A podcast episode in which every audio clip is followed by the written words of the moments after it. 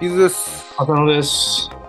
トークオンエクササイズのお時間です。はいえーと、ここですね、えーとうん最近、ストレッチについてね、ちょっと、あほの話をしてきてるんですけども、う。えまあ、その中でもですね、前回はその筋膜っていうところについてちょっとね、少し話をしたと思うんですよ。え。うん。ストレッチってどうしてもその筋肉をこう伸ばす、伸ばすことによって、まあ、まあ、伸びることによってですね、その可動域が広がって、まあ、結果、う動く範囲が広がる、いわゆる可動性の拡大につながるとうん。いうようなところで、まあ、筋肉を伸ばすっていうことの大事さっていうのは、まあ、あるとは思うんですけども、うん。まあ、その筋肉が伸びるっていうことって実際何なのかっていうと、それは筋肉をまあ包んでいるね、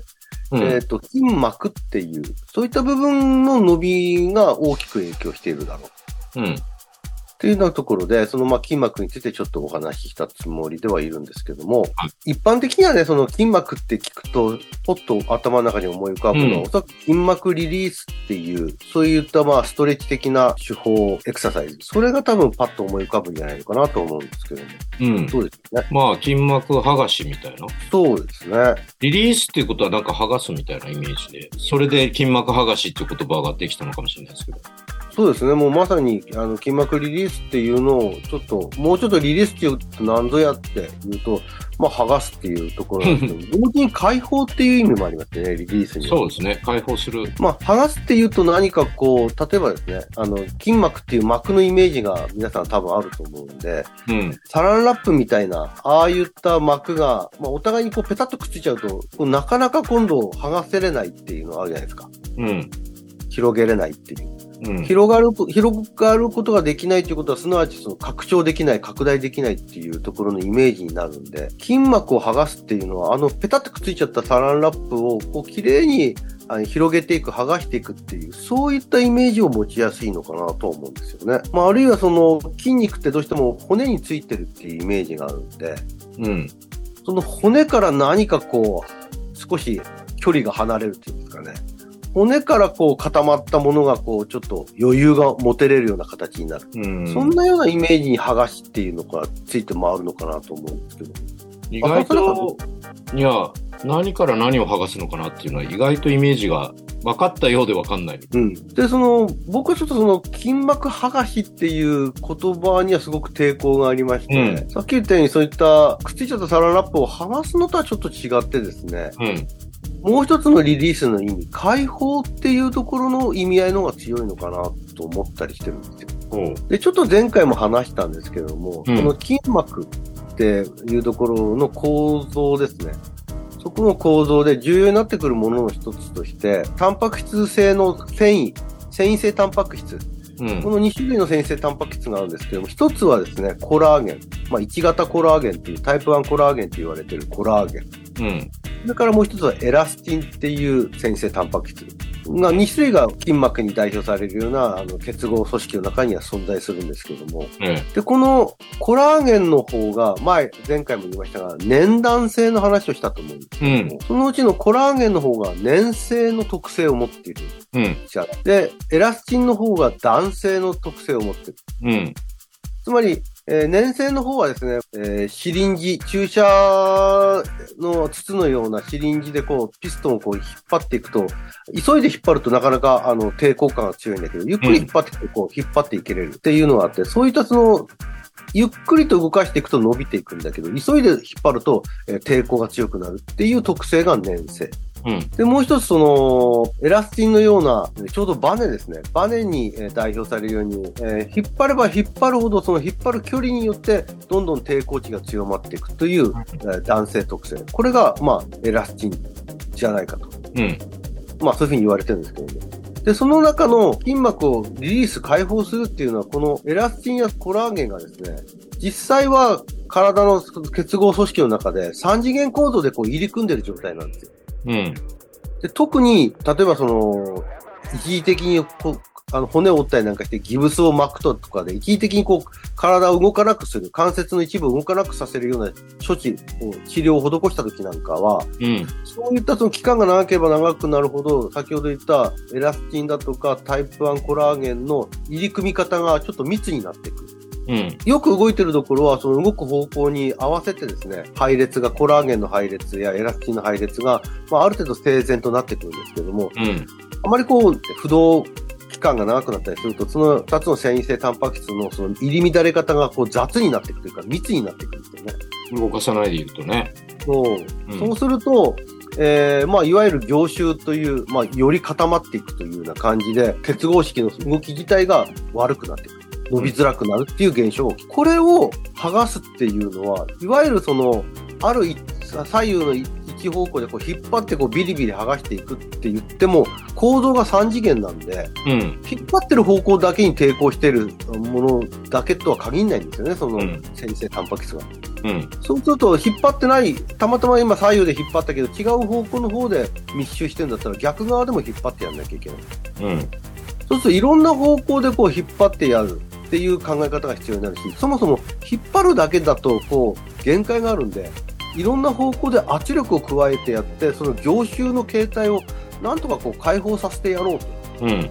というのが、筋膜リリースの文献の中に出てくる考え方。としてと捉えられてるんですよね。いわゆるその剥がすっていうよりは、一定の持続的な力、力学的な力を加えて、凝集体系をあの変化させてやるっていう、うそこが筋膜リリースの本質だと思う。なるほど。そこでちょっと実際の筋膜リリースの主義を振り返ってみると、うん。いわゆるストレッチポールっていうような、まあ、あの、かまぼこ型のですね、ものにこう、あの、体を横たえながら、こう、背中を反ったりだとか、胸を広げたりだとかっていう持続的な運動をやったり、あるいは筋膜リリースローラーみたいな、円筒状のローラーでですね、こうんうデコボコ、突起がついてる、あのデコボコしたローラーなんですけども、うん。そこでこう、えー体の一部をですね、転がして、ローラーの上に体の一部を乗せてですね、転がすようにして、まあ、ぐりぐりやるだとか、あるいはテニスボールだとか、その、ボールでですね、痛い場所をこう、ぐりぐり、ぐりぐりこう押し込むだとか、っていうのをやるんですけど、うん。これ全部その、一方向の圧力だけじゃ、凝集してるコラーゲンの、要するに解放にはつながらないんで、うんそれでいろんな方向から圧力を加えるっていうやり方で、ああいうそのローラーを使ったり、えーストレッチポールを使ったり、ボールを使ったりっていうような形になってるらしいんですよね。なるほどね。じゃあそれが普通のストレッチと何が違うんだろうか。いわゆるそのアキレス腱ストレッチのように、ある一方向でこう筋の距離ですね。筋の変異を、距離を伸ばすっていうやり方と何が違うのかっていうと、基本はそどちらも同じ凝集体系を変えるっていうことで言うと同じような意味合いを持ってると思うんで、まあ、ストレッチもそういう意味で言うと筋膜リリースの一つに入るのかなとは思いますけども。ああ、広く言うとね。広く言うと。ただ、ストレッチってどうしてもその一方向っていうんですかね。その一番こう距離を遠くに伸ばせれるっていうんですか、一番伸びる距離を選んで、こうやるっていう感じじゃないですか、ストレッチって。対象となる筋肉が一番距離を取るような方向にいろんな筋肉をやるならいろんな姿勢をとってっていうか、いろんな方向に様々やらなきゃならないみたいな感じになっちゃうんですよ。その筋の走行に沿って、一番こう伸ばせれる形態を作るっていう感じがストレッチだと思うんですけども、うん。筋膜リリースももちろんそういった概念はありますが、ただ、先ほど言ったように構造が筋膜という結合式の構造が3次元構造なんで、うん一方向だけじゃなくて、いろんな方向から圧力を加えるっていうやり方で、まあ、要は、凝集体系に変化を加えようとしているのが、まあ、ストレッチとちょっと差別化する言い方で言う、あの筋膜リリースなのかなとは思うんですね。うんうん。ただ、その筋膜っていう組織を解放するっていう視点で言うと、いわゆる一般的なストレッチ、えースタティックストレッチなんかも、これは十分に筋膜リリースの範疇内だと思うんですよね。うん。まあ、あとはじゃあ、それをやって、こう、柔軟性を得られるかどうかっていうところだとは思うんですけども。これでも、生化学的に言ってね、うん。いう膜組織のそういうコラーゲンとかが、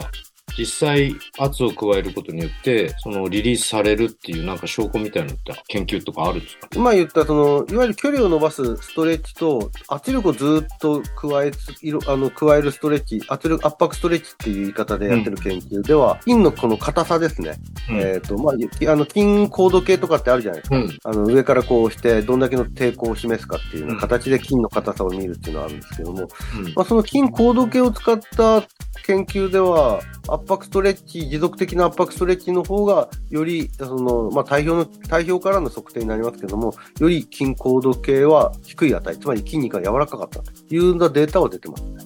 それとその、まあ最初に言ったように、生化学的に顕微鏡で見て、うん。っていうのもなんかありそうな気もするけど、実際どうなんですかね？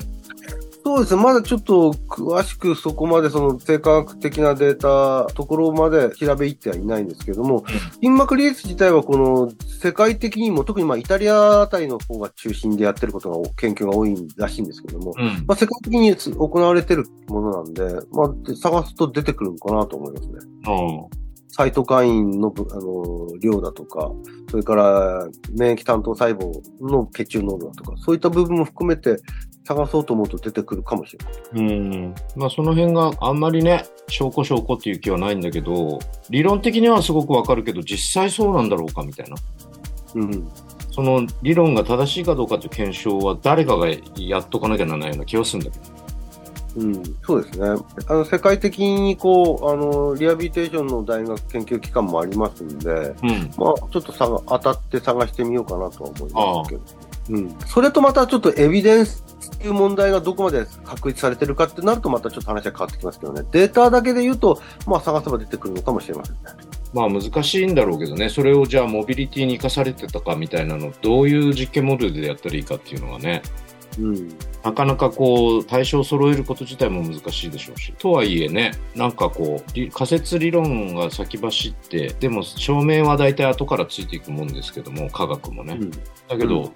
それがあんまりギャップがあるとね、一般的なこのマスコミで言われてるようなこうトピック的に言われちゃうと、ちょっとこう、どんどんギャップが、さっき言った剥がしの問題じゃないですけども、うん。ついていかないかなって。実際にそのやってる主義の中で、そのぐりぐりやってるっていうこと自体は、さっきのその圧をずっと加えるっていうのとちょっと反してるような気もするんですけど。で僕もだから、その筋膜リリースの実践面で出てくる映像とかで、その、いたいたいって言いながらやってる絵面を見ると、あれ？ちょっとそういうことかなと思う時あるんですよね。うん。まあそういうトリガーポイントみたいなのもあるんでしょうけどね。うん、そのツボ押しというのと筋膜リリースというのは、まあ、概念としてはちょっと違う世界なんじゃないかなと思うんですよね。あの、結果的にオーバーラップしてるところはあるのかはうんもちろんあるとは思うんですけども、ただ概念としてはですね、それはちょっと違って、先ほど言ったように、リリースは何をリリースしたいかっていうと、凝集している繊維性タンパク質をちょっとその距離を空けるというか、その凝集を、えー解放させるというのが目的なんだけど、うん。トリガーポイントをグリグリやって、痛いぐらいやってほしいっていうのと、でその後に、あ、すっきりして楽になったわっていう答えっていうのとは、ちょっと違うと思うんですよね。なんかその辺も混在してるイメージだなって感じですね。うん。うん。結合式が部分的に凝集することによって、まあ、あの結合式間にですね当然ですけど自由神経終末があったりだとか、まあ、各種メカノレセプター機械受容器があったりだとか固有受容器があったりだとかっていうふうにレセプターレベルではあの結合式の中にいっぱい含まれてるんでうん。当然その結合式に何か形態変化だとかケミカルな変化が起きたりすると当然何かそのレセプターに影響を受けるのはまあ分からんではないんですけどもそれとですねそのうん。痛いほどやるっていうこととちょっとその意味合いが変わってきちゃってるなと。そうですよね。で、その圧迫をじゃあどのぐらい加えたらどのぐらい、いわゆるプラスチックストレッチじゃないですけどね、可塑性を利用して、その変形させて、要は縮まったものや凝集したものを伸ばすわ。もしくは広げるわけだから、その変化がまた元に戻っちゃう可能性もあるから、どのぐらいの時間やったらいいかみたいなのはあるんですかね？スタティックストレッチもそうなんですけども、一般的に言うと20秒っていう数字がよく出てきます。ああ、そんなもんでいいんだ。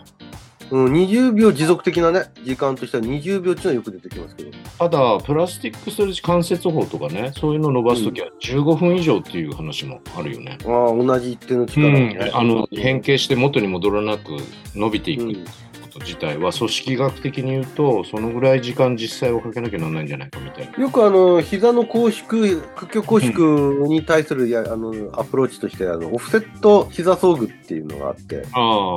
う、